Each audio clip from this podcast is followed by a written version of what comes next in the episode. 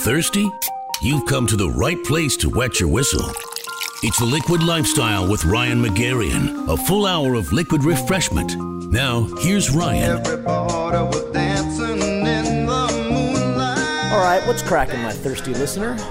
So, with the sound of my voice is flowing into your ears like a rich and comforting glass of Oloroso sherry, you know that you're riding the earth with me here at the Liquid Lifestyle on the Radio Northwest Network. And as always, I am your host and on air bartender, Ryan Magarian. And if you're joining us for the very first time, this little show of mine is generally dedicated to all things liquid and delicious, uh, along with occasional forays into grub and other areas of pop culture that I think might be relevant to the lifestyle of the modern imbiber.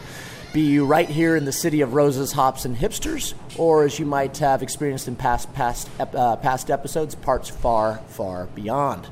All right, so today the mobile studio is parked inside of one of my favorite restaurants here in the Disneyland of deliciousness that is P Town, and that is Pollo Bravo. And I'm here because I have the sweet opportunity to ride shotgun with one of the world's legendary culinary talents. And really specifically, a beloved figure here in Portland, thanks to the many outstanding restaurants he's dropped on us over the past decade. And that, of course, is my friend, Chef John Gorham. John, how the heavens are you feeling this morning, man? I'm doing well. Thanks for having me. Dude, good to have you, man. And uh, I'm just glad we found some time. I know how busy you are, and uh, you know, today I just really want to celebrate like all the outstanding stuff you've done here in P Town, specifically in the culinary space. And uh, gosh, and your rooms are so amazing. Like it's, you know, you, I really feel like what you do is that full package of ESP, environment, service, and product, all wrapped up together, fully aligned with what people want here in Portland. But uh, man, we're going to get into that. But uh, I just love. I think the listener is going to really want to hear about John's background, and uh, I'd love to just like hear a little bit about where you came from and kind of how you became passionate about um, what you're doing today. Yeah, you know, I was uh, I've been in Portland since uh, 01 and uh, came out in Oregon in '93. I was born and raised in uh, I was uh, born in D.C. and raised on the uh, southeast coast of the of uh, United States, and ended up always wanted to be a chef. Got into culinary school very young, and uh, ended up doing uh, resorts. What's young for culinary school? Seventeen. Yeah, I knew I wanted to be a chef. I, got, I graduated. I was I was born in November. Uh, and I was one of those kids that my mom got me into school when I was four, so I was always a little younger in school. So I got out and got right into culinary school and okay. finished it, up at 19. Dude, that's great. Now you're a pretty big kid, man. Were you uh, when you were four? Were you big, were you like the size of the six six year olds, or were you? I was always the biggest kid in the class. Yes, yeah, a, even, even when I was youngest. Yeah, that's a good thing. So where where was uh, where was the culinary school happening for you originally? I did an apprenticeship program in uh, Colonial, Colonial Williamsburg at the Williamsburg Inn and Williamsburg Lodge man. How is I, I remember going to Williamsburg as a kid, man. That place is so magical. It's like ah, it's so good. So, uh, so you go to culinary school, and uh, what happens? Um, what happens? Actually, in culinary school, did you have kind of a first epiphany of the kind of cuisine or the kind of food you wanted to cook there? Not, no, not really. At that point, it was really a lifestyle. I, I, I had moved around a lot as a kid, and uh, I'd always loved food and restaurants, but I, but I hadn't really quite, you know, figured out that you know it was more the, the kitchen was a home. You know, I, I really hadn't uh, connected to people like I did in the kitchen once I started getting into them. And it took a little bit longer to really have the epiphany of like what I was going to do with my career. The light bulb moments were going off. I knew at that moment those restaurants that I were cooking at were places that I would never eat. And I, and I didn't like that. I was like, I wasn't, it was, it was, you know, it was a different uh, you know, economic bracket that I was in to, eat in those dining rooms. And, uh, uh, you know, at that moment, I knew that I was like, why am I cooking this food for people that I would never even hang out with? And so I, I it started to, to, to, flow that I wanted to be a chef for the people, but that, that took a few more years to grow. Yeah, that's really cool. And uh, so you're in Williamsburg. What was uh, after you complete your uh, your work in uh, your your schooling in culinary uh, at the Culinary Academy? Where was your first kind of chef gig or line cook gig? Well, right after that, I, I um, I, I, made really great connections with the chefs I was with, and there was a lot of movement in that town. And so I went and um, opened up a, um, a, golf course in Newport News, Virginia. And it was with the, with the, chef that was in charge of the culinary program. He had left to take on the food and beverage directing program there. And so it was, you know, he had known me, he knew me well, and he really put a lot of responsibility on me. So um, that was my first. I was like chef de partie. I was really just you know a slave to the to the chefs, but it was definitely a great experience opening a place. And that's where you got to start, man. I mean, you got to start. I mean, the, the kitchen in most. I mean, correct me if I'm wrong. It's it's kind of it, a good kitchen's a little bit militaristic, right? Oh, very much so. Especially back in those days, it was a lot harsher. You know, when I finished my apprenticeship, I was you know again I was 19 years old, and. Uh, one of our sous chefs. This is a big, you know, big operation. This place was doing 20 million a year in you know 1980s, and uh, yeah, and um, you know our, our, sous chef got fired, and we, we were doing a, an event for the Canon uh, uh, photocopying and camera company, and, and they had rented the entire Hampton Coliseum, and so we were cooking for 2,800 people. And our sous chef got fired the week before, and so I got the, the chef. It was like he's like you're leading you're leading a sous chef position. So what we had set up was we had four different um, areas that was cooking for nine nine basically 900 people, and that's why we broke it up. That we quartered out the thing, and so after it was done, I put my resume in for the sous chef position, and. Uh, of course, I was way too young and you know just not not enough life skill. But they, they had there was I was doing the job, so it was really hard for them to say no. So they sat me down and they said, um, "You don't have enough experience in charcuterie," and that was their excuse. And so at that moment, at, at 19 years old, I was like, the only way I'm ever going to be a great chef is if I go get experience in charcuterie. So then I went out seeking, you know, a master in charcuterie to teach me.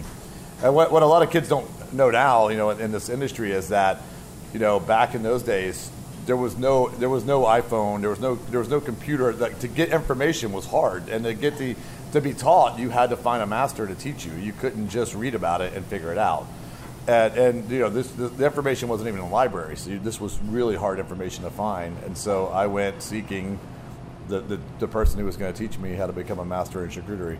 Man, that's actually, I mean, um, you're making me think about psychology. It's interesting how things in life that might have been created fear or pain or anything like that's kind of force us into the space that we actually thrive in down the road. You know, the fact that you didn't have that that experience in charcuterie kind of moved you to, to kind of move into that space. And when I think about what you do, I mean, you are like the master of meat in this town, and you think that that was the genesis of that to some degree? Was that charcuterie moment for you, or oh, without a doubt, that was definitely a big moment for me. Yeah, yeah, yeah. no, that was always in my mind. Oh, that's yeah. cool. And, and, do you tell that story to your young chefs today at all? Oh, yeah, definitely. Especially when I'm when I'm telling them, you know, like they come to me and ask me something. I'm like, guys, you know, like you have it at your fingertips at all times. You know, if you have a question about anything about food, beverage, anything, right? I'm like, write it on a piece of paper when you're busy and go home and look that shit up. And that's what I would do, but it was a lot harder to find that information back then. And, you know, we'd have to, you'd write it down, you might not find it for a month, uh, uh, digging around papers and, you know, libraries and books. And now, like, anything can be at your fingertips in 30 seconds. So I got to ask. So uh, I'm sure uh, a few of our listeners have uh, have hit uh, Kitchen Confidential, and you know, kitchens in the 70s and 80s. I mean, as as we read, were kind of really, really intense and sometimes a little bit vulgar environments. Uh, do you? What was your experience as a young man in in these kind of high stress kitchen environments? Was it just was it pretty brutal back then? Yeah, you know, uh, one story I love to tell the yes. chefs at my kitchens is, is especially when they're you know when there's like a little bit of disrespect to some of the elders in the kitchen. I, I when I was, I was, I was still in my apprenticeship, and our chef de cuisine for the dining room had uh, he had messed up a demi glace. It was he overcooked it. It was it was scorched, and I had caught it. You know, he had cooled it, hoping that it would be okay, and I caught it, and I brought it out, and I I was kind of like you know mocked him a little bit, just really lightly too, and he just straight up punched me in the nose, and I went to the ground, and it was like everyone saw it, and it was like I was in trouble, not him. It was like, you don't do that to your chef. Go, go say you're sorry and get back on the line and get back cooking. Love it, man, and uh, it's kind of cool. We're actually starting to see that kind of layered accountability and respect uh, in in bar cultures around the country and around the world these days. We've seen this, you know. Uh, this is the liquid lifestyle, and I'm always liking to, to tie things back into what we do at the bar. But uh, man, so uh, you know, I want to fast forward to what's going on uh, with you here in Portland uh, because there's so much to talk about. So, uh, let's talk about how you ended up here in P Town, man. Well, after I, uh, I, I finished that apprenticeship and I did the uh, golf resort. Well, even during my apprenticeship, I did my externship at the Greenbrier and Homestead in, um, in West Virginia and, and, and, Eastern, uh, sorry, Western Virginia, and um, those that resort, the Greenbrier, was owned by they owned uh, the um, Grand Teton Lodge at that time.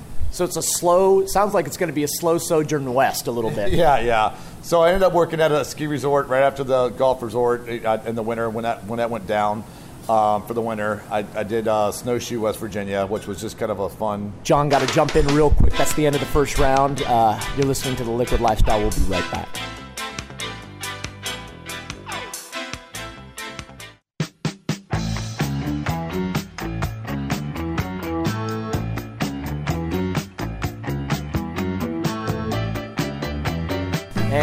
Welcome back to the Liquid Lifestyle here on the Radio Northwest Network. Where once again we're riding shotgun with John Gorham, chef owner of man, taste, uh, Toro Bravo, Tasty and Alder Tasty and Sons, Mediterranean Exploration Company, Plaza del Toro, Shalom Y'all.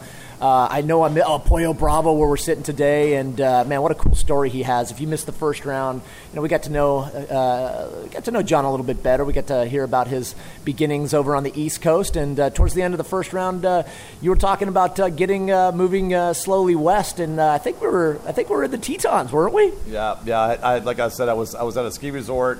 I just did that to go skiing, and you know it was it was really kind of simple bar food, and then I went out to uh, the Grand Tetons, and I was uh, it was my first time. Um, I, I, did saucier there, and it was it was a big job. I mean, it was it was it was definitely a very serious, like chef position where you know like I did I did you know soup, sauces, braises, all the you know stocks, you know for like eight restaurants, and so it was yeah. Yeah, I was. Anytime I hear the word saucier, I think of Apocalypse Now because there was one guy in the boat who was trained. Did you, did you ever yeah, see that? Yeah. Remember that guy? It was Frederick Forrest. He was uh, the actor. I can't remember, but he was the she was chef. He was talking about he was going to be a great saucier in New Orleans. But I digress. So saucier, what exactly? That like you said, it's the person who does the sauces and what else is that? So, well, you're doing the stocks, the braises, the soups, any, anything liquid is me. High precision. Yes, yes, very high precision. And uh, so after that job, I was going to go work in uh, Lanai in Hawaii. And I'd gotten hired there, and uh, I, was, I, was, at this point I'm 20 years old, and I uh, I was I had three weeks. Usually there's about three to four week period in between these resort jobs. They're about five months each, and uh, I drove into the Saturday night of uh, Eugene Celebration, 1993 and uh, you smack smack dab in the middle of my college years. Love it. Yeah, and I, I, just I had the best night of my life, you know, and I was like, I'm not leaving, so I, I stayed there for. Um, I was in and out of, of Eugene from '93 to '98. Uh, in the middle of that, I went and have, opened up a resort, um, nightclub, um, casino, and restaurant in Ghana, West Africa. As you do. Yeah, yeah. And then I ended up in, I went down to the Bay Area to study under some of the chefs that I uh, respected before I came to Portland. Dude, what a vivid story. And when I listen to all the kind of varied hospitality and you know environmental experience you have, it makes sense that there is such a balance of room and service and food in your places because you have. I mean, you worked at a freaking nightclub in, in Africa, and then you've you know been working with the great chefs in San Francisco. So, um, so that's amazing, man. So, at what point do you begin? When when does your Portland story start? I got here in uh, um, summer of 01, and. Uh, I got here, and I and again I was still I was high uh, when I was in the Bay Area. I was highly focused on the charcuterie, and I came here and I was like, that's what I need to make my mark in Portland. And uh, I there's only one place really doing anything like that, and that was Viande Meats and Sausage at the time, and they were inside City Market. And, Up there on 21st. 21st and Johnson, yeah. And so I, I, went, I went, I put my resume in there, and. Uh, and it got circulated around the store. And so Newman's called me, fish the fish market, and they asked me to come in and stage. And at, at that at that time, I, have always been, uh, you know, when I'm, I'm, not working, I was like, I'll stage anywhere just to see what you're doing. And Newman's offered me a job, and I, I, I didn't want it. I was trying to be nice, and at the same time, Randall from Viande offered me a job, and then they got in an argument of who could hire me. And, and, and both were calling me saying that the other one was mad that, that the other one had offered me the job. And so at that point, I said no, thank you to both of them, and try to keep the peace because I knew that these relationships would be, you know, you know, probably long lasting. And I took over as chef at Fratelli. Oh, Risso Fratelli over there. Uh, that's between 13th and 12th on Hoyt Street, there in the Pearl yeah. District, which has now uh, become a Sicilian restaurant. Uh, did you? How was that experience for you? I loved it. You know, I really, honestly, that really influenced how I design kitchens. Uh, Paul Klitsie was a, a really great guy. And Fratelli was hot at that point. We were we were really jamming, and it was really great food. and it was everything was artisan. Everything was in house. We were, you know, like as the chefs, we were baking our own bread. We were doing our own pastries. And you know what? The, the reason why it influenced the way I built my kitchens is uh, Paul is like six foot nine. He's a huge guy, and he really rethought his tables. Like he built all his tables at his height and did everything under counter, and he made his kitchens extremely comfortable to work in. You never had a backache working in Paul's kitchens, and I clicked with me, and all my kitchens are built that way to the day. Staff forward design, man, I love it. Right? Yeah, definitely. I mean, a happy, happy staff, happy food. And uh, and it's really cool because you're starting to see that. You know, again, another segue into what we do in the liquid world is like I find that when you build a bar around the humanity of your staff man, they'll actually take 25 to 50 bucks left less a shift to enjoy the experience physically in in that. And so, have you applied that to all of your restaurants? That philosophy? Oh, without a doubt. Yeah, I've always said I want my kitchens to be very homey, and even and then when I, I can ask my chefs and my bartenders the same thing. I'm like, would you, you know, like one thing, my biggest peeves is like cooks who wipe things on floors. I'm like, if you were cooking at your home, would you do that? Know, I'm going to give you a kitchen that's going to be very homey and very warm don't wipe things on my floors. You know, like things like that. So it's it gives you a lot of give and take when you when you design that way. Oh, that's so cool, man. So you're at Fratelli. I remember because I was I was the, I was at Oba from 2000 to 2003. So I remember that place opening up, and I remember it being a really big deal. And uh, yeah, I think Paul went on to has doesn't he have something over in Vancouver? Yeah, he's got a he, he Fratelli went down under. I don't think he went under. He just wanted he moved to Vancouver about 10 years ago, and he just wanted to be closer to home. I hear you, and I got to tell you, as someone who does concepts as well, like I'm bullish on the potential of Vancouver. What are your thoughts on Vancouver in the next ten years? Oh man, I, I, I you know, I, I like the inner city. Yeah. I'll just say that. Yeah, fair enough, man. Fair I enough. like the river too, though. I like the they, they do celebrate their riverfront a little more than we do. They absolutely do. And uh, man, I tell you what, you live over there, no income tax. Income tax. You roll over here, no sales tax. I kind of, I'm feeling it over there, man. I keep, I keep thinking I need to go take a little lap around. Uh, around Vancouver. But once again, we're chatting with John Gorham, the chef proprietor of uh, Toro Bravo and, and Tasty and Alder and Tasty and Sons and so many others. And, uh, you know, uh, let's, uh, what was, so it was Toro Bravo was your first ownership situation, correct? No, actually, actually I, uh, in uh, 04, I ended up buying Viande. And so I had, I had gone around and I'd, I'd made this reputation for charcuterie in town. And uh, Mary Kay and Randall were, were kind of having hard times with Viande Meats and Sausage. And I had kept my relationships close with them, like I said I was going to, you know, when I made that decision not to work for them. And one day they called me up and they said, Do you want to buy Viande from us? And uh, I did it. I bought Viande. And then uh, a year later, I launched Simpatica. Dude, oh, that's right, Simpatica. Okay, cool, man. Uh, it's there's layers to your story. You know, I, I pay I like I pay attention to what all the, the, the influencers are doing around town. And I thought I had your story straight. But it's been really fun to kind of hear some of these kind of layers that, that you have. And uh, we are coming to the end of our second round. So, uh, folks, stay tuned. We got two more rounds with John Gorham. Back in a moment.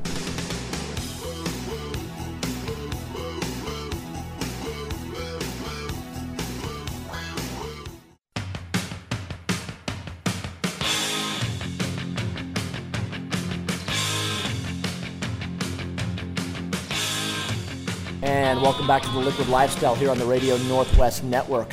I hope you are enjoying a really relaxing Saturday afternoon here in the City of Roses. Uh, it's that time of year where it's not too cold, but you got the leaves falling. I just don't think there's a more beautiful and captivating kind of time sensually in this city than right now. So uh, once again, we are chatting with uh, Chef John Gorham, proprietor of uh, Tasty and Alder, Tasty and Sons, uh, Plaza del Toro, so many others, and we've been getting to know him, and uh, we've been learning all about his journey. And uh, towards the end of the last round, we were talking about kind of your foray into entrepreneurship and, and ownership, and I think we ended up on you getting involved at Simpatica, which is kind of you know I, I think you mentioned offline that it was really an incubator and you know a powerful kind of experience in your in your journey? Yeah, you know, Simpatica was a pretty amazing thing to do. We, I really started it because being behind the butcher counter, I was I was dying to still cook. You know, I, I was I was feeling a little a little like something was missing just being back there, you know, butchering and doing charcuterie. It was even more butchery than charcuterie in that behind that counter. And so uh, myself and a server from Paley's, Brooke Storer, started um, Simpatica with the idea of just you know roaming around and, and, and just playing, you know, doing you know kind of finding ourselves and what we wanted to do as far as you know a restaurant in Portland. And uh, it really took off. It went, it went really big, and um, I, I, brought it to my business partners, and we we, we kind of uh, integrated it with uh, Viande Meats and Sausage at that time, and found a spot for it. We found you know we ended up moving into La Luna, which was an old you know Portland nightclub. And that really fit all of our personalities really well. We were excited to kind of revitalize that building and uh, and it's still there, right, in that same building. Yeah, it's still there. They're still doing well with it, um, and, and, it became an, an, incubator of ideas. I mean, we we could do whatever we wanted in there. And uh, as I later studied Spanish food, it really you know it's it's really similar to what they do in San Sebastian with the gastronomic societies, and kind of what we did with Plaza del Toro later. Um, but basically, they're, they're food halls and, and to better the cuisine and that's what we were doing. We were we were still young chefs, and we were doing what you know again what what we wanted to do, and we'd really study it, practice it, and present it. And that's what spun off Toro Bravo as I started doing Spanish tapas dinners. I was really studying uh, Spanish food a lot. I had really gotten the connection of my southern roots and Spain, which are very, you know, basically that, especially that eastern seaboard. That cuisine is a hybrid of African and Spanish food, and so when I started making those connections and started seeing why we ate the way we ate, I started playing with those Spanish dinners. And then in 06, um, we were doing them. I was doing them about once a month, and they were that was our biggest sellout dinners. They were really uh, big hits. And uh, Jerry Shriver from USA Today snuck in the back door. We didn't know who he was. He ate dinner, and a few months later, uh, the paper came out and rated it the number one meal in the world for 06 number one meal in the world for 06 dude you have that for the rest of your life dude. That's so freaking good. And uh, i tell you what man if uh, if any of you listening haven't been to toro bravo it is an absolute must hit on the west coast if not throughout the entire united states for sure if you're in portland. And i've been there at least eight nine times. And uh, we do me and my my compadres over at House Spirits, we do a lot of our dinners there and we bring people into town. And one of the things that I think you do so well, and I've talked, I talk about this offline with a lot of people when I when I think about chefs in the city and about, you have this incredible ability to do comfort and approachability and extreme intelligence in the same dish.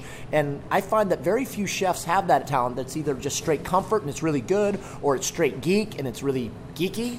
But like I can bring somebody from straight up like Banks, Oregon, or or I can bring somebody who just got a, off a plane from London to your places, and they're both going to find that. Do, do, you understand how that came together? Do you agree with that, or do you? Do no, you... I do. I, I, completely agree with that, and I, I made you know when I when I when I decided to open restaurant to become my own my you know my own boss, you know, and be, you know my mission state. I think I think every brand. I think a lot about branding, and I think my brand. My first mission statement to my brand was was I was going to be a chef for the people.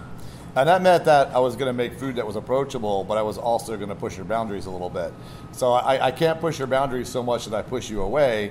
So I, am going to stay approachable, but I will. I, and, and as I grow, and I think that the, the, the, you know my guests grow with me, we are able to push those boundaries more and more, and that, that means that I get to con- you know continue my learning process as well. That's so cool, man. And uh, man, when I go in there, when I think of Toro Bravo, I think of that that freaking radicchio salad, man, that I think is like grown into this iconic thing. Because I see, I don't know if it's the same one, but I see variation here at Pollo Bravo. But uh, is that something? Uh, so, that, gosh, if you if, if, you're listening and you end up at Toro Bravo, hit the radicchio salad. Love that flatbread. Is there any dish over there that you feel like is just particularly uh, represents who you are and how you cook and what you want people to experience? I think the Coppa steak is definitely one of our. Uh, the Coppa and the radicchio both are big personalities of myself and you know it's, it's it's funny, but you know when we did the Toro Bravo cookbook, you know I think every chef should like reflect on all the recipes about every five years, and I and I I think as you grow and you become a different chef, often you'll look at your recipes and you go, I don't think that way anymore, and then you, you grow and you and you do that. But th- both those dishes have never changed in my the way I think and the way I cook. That's so cool, man. So Toro has just man, you're waiting for an hour to get into that bad boy, man, and that's I mean I assume that's been it's nice to start out with an anchor like that, right? To be able to build off of, you know, like if you have, I mean, for me, Oven and Shaker's been kind of an anchor to allow me to do some things. Do you feel like Toro's been that anchor for you to take some risks and move forward?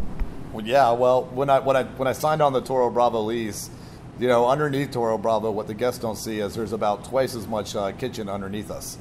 And so that's a commissary out for everything else. So there's a lot of that's where we're doing a lot of exploration.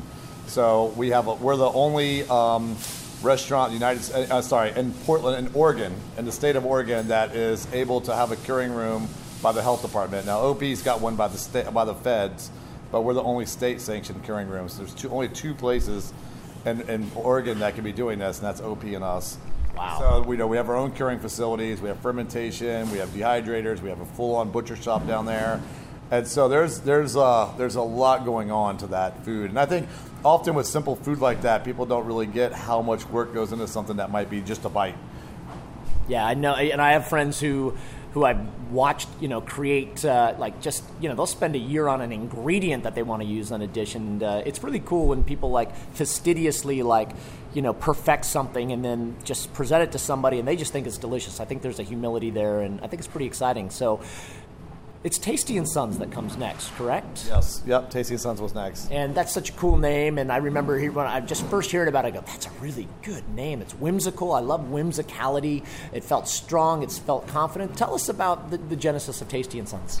Well, really, it came down to just rethinking breakfast. I think, um, you know, uh, you know that time, you know, well, seven years ago in Portland, you know, breakfast was still choose your potato, choose your egg, choose your toast and you know, I'd been traveling a lot and, and you know, like all over the world, and I was like, this is there's so much more to breakfast than this.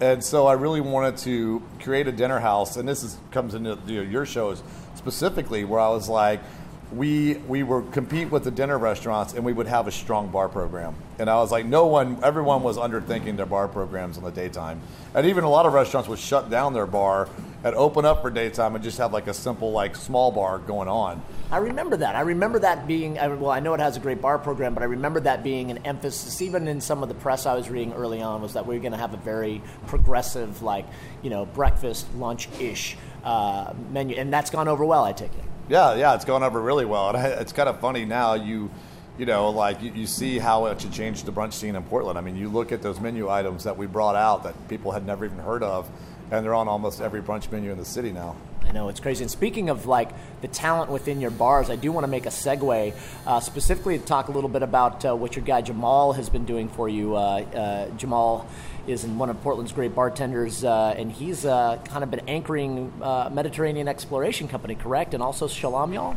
Yeah, yeah. We, um, you know, we we do. Um, well, first off, I want to say Jamal is just an awesome guy and just an extreme talented person, and love, love. He's family to us now. And what we've done, you know, with, with these programs like Casey, who is a, our partner in MEC and Shalom, is at Toro early on we started what we called Phantom Stock. And so we gave people who were with us a long time and really brought a piece of our growth, a piece of the pie at, with this uh, Phantom Stock. So Jamal actually on January 1st becomes a partner in those two companies as well. So, uh, you know, we're, we're really excited to, to bring him on and, and see where that goes dude, that's so inspiring. And I just hope people that are listening that are that are restaurant owners or chefs, and I just I feel so strongly that giving people the opportunity to create equity in their life and security, and sharing like in the partnership, if, you know, I just think that's the, I mean, you know, have you seen that be an incredible motivator within your organization? Well, yeah, I mean, and it's also been a very uh, it's it's it's contributed to the growth of the company. Casey was first, and that led into MEC and Shalom Y'all. Uh, Josh Schofield was second. That led into Pollo Bravo. Uh, now we have Jamal. Uh, Mindy Cook, our wine buyer, is now at. So, so we're, we're, we're jumping a lot in, more into the front of the house and seeing the importance of what those folks are doing for us. That's great, man. That's the end of the third round, folks. We'll be right back at you for the fourth and final one.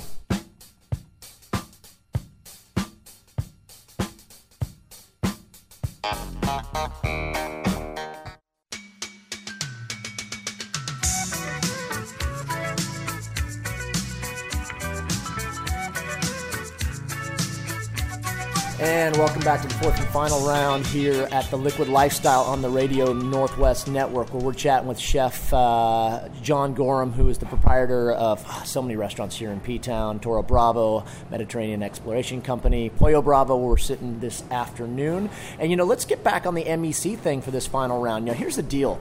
You know, I, you know, I like talking concepting, and uh, you know, there's this I think there's this belief in our industry that there are haunted spaces or spaces that just don't work. And specifically to Mediterranean Exploration Company, the two previous uh, uh, tenants, it just didn't work out for them. And then you're destroying it over there, and it's just packed and it feels warm. It never felt warm before. I mean, how do you? What, what do you think it was about MEC and your team that allowed you to turn that corner? Well, I, th- I, think design is a big deal. I mean, I think I think you know the way we design things is very much the way my mission statement as a chef. We try to warm things up, make it inviting, make it fun, and make it inclusive. We, we all of my restaurants, we try to make it that everybody's kind of part of the party. Um, so that's that's our style, and that, that really worked in that space. Um, and then I think you know I think every restaurant's got to tell a story, and everything you do in the restaurant has to have a story. And you know, MEC's got an amazing story. It, it, it, you know, Ron Ovni was my business partner from the beginning at Toro Bravo. He's from Israel. Um, he's a he's a culinary man. He's a, just a really great person. And when we were putting a lot of the Toro Bravo menu items together, he would you know he would come in and be like, "Oh, this reminds me of my childhood, and this reminds me of what my mom made." And we started really getting the connection of the Sephardic um, influences of Spain and, and what they did to Israel. And so this this conversation of MEC took place for like you know eight years before we launched it, and there was you know visits to his dad's ranch in Israel. There was you know Casey really found a connection to it by their conversations, and so the story was strong, and that's I think that's why it's such a straight a great strong concept. So incredible environment, warm, inviting, and you've got an authentic story, and then you've got the John Gorham culinary experience. I mean, yeah, it does kind of sound like you could drop that anywhere, and it's been really cool. I'm grateful that it's in the Pearl because I mean, the Pearl is. Uh, I just think it's nice to have that level of kind of intelligent comfort, kind of expanding in that part of the city. And uh, I'm well, you add on Jamal's story. I mean, Jamal's Jamal's dad was from Israel. You know, he was Lebanese in Israel and actually, we, we sent uh, Jamal with Ron and Casey on our last trip to Israel uh, this year, and he actually found his dad's house. They went and found the house that his dad fled from uh, during the wars. Dude, that's incredible. And then this is just I love what we do, and I love finding these. This just like it's treasured when I hear stories like this. So now when I go back and I'm crushing some chocolate covered pistachios and chatting with Jamal, like this is going to make my experience so much richer. But we're running up against uh, the end of the episode here, and I want to make sure I hit uh, a few of the other things you're doing. Tell me about uh, Plaza del Toro. Yeah, Plaza del Toro is an amazing space. So this is.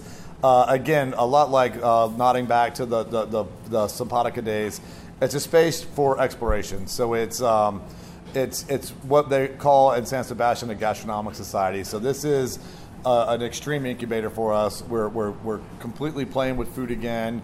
We put all the kitchen equipment we ever wanted to play with, and we're really just studying and working hard. And then it's also an event space that you can rent out and that will you know will cook for you. That's great. And uh, got to talk about this split, man. I've been destroying that half. I, I, come in here for a half bird, get my protein fix here at Pollo Bravo, like constantly. Well, I have this. What's the genesis of Pollo Bravo?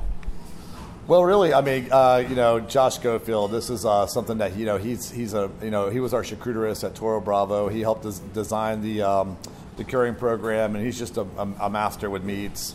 And uh, he had he had taken some trips to Mexico, and we had taken him to Spain and every time we're in Spain, there's always a day where you kind of just need to get a break from the ham, need to get a break from the salt, and so we'll find the Muslim neighborhoods, and there's always a rotisserie chicken joint, and so we really just kind of put our heads together for a while, and, and, and you know came up with that recipe and uh, launched this. And I, I, think out of all our spaces, this one feels the most like Europe. I mean, it's it's it's small, it's intimate, it's fun, it's always open. You know, it's it's it's supposed to be that neighborhood. Come in, have a snack have a meal, take some food to go, grab a bottle of wine, kind of shop. And you've got two of them. You got the one we're hanging out in today on uh, just off the corner of uh, 12th and Alder. And you got the one in Pine Street Market, right? Yeah, the Pine Street Market one's a lot of fun. That's you know that really has the again a, a feel of Europe too, and that's supposed to be you know a food hall. And I, I think um, every great city should have a great food hall, and I, I think uh, that that food hall is really just starting to get its legs right now, and it's it's going to be a uh, a centerpiece for the city for a long time to come. Couldn't agree more. Uh, man, just a few more, uh, just another minute here, John. Any anything you're eating and drinking around town that's blowing your mind? You know, um, right now, you know, I, I really, I, it's funny. I've been putting so much energy into uh, into the restaurants, and I really haven't been out enough. I've been doing a lot of traveling uh, outside the country and going to Spain, twi- you know, twice this year and I just, you know, love, love, one of my favorite restaurants in the world is a little restaurant Elkano and Getaria outside of San Sebastian. Um, I love to see more of the seafood culture come come to rise in Portland, and I love that Vitaly Paley is doing his headwaters thing, and that's going to probably help get a lot more of that better seafood into the city. Totally agree. Man, it's been so good chatting with you. We got to jump out. That's the end of the uh, episode, and uh, hope you enjoyed it, and we'll catch you again real soon.